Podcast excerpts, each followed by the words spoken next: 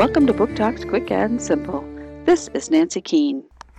An eight year old boy is not too excited about his new baby sister. His parents want him to write a note to her to put in her baby book. They do not like the picture he draws and want him to rewrite the note. Through the years, he continues to write notes that the wardens do not approve of. As the years go by, the notes show a change in their relationship. Will he ever come to love his baby sister?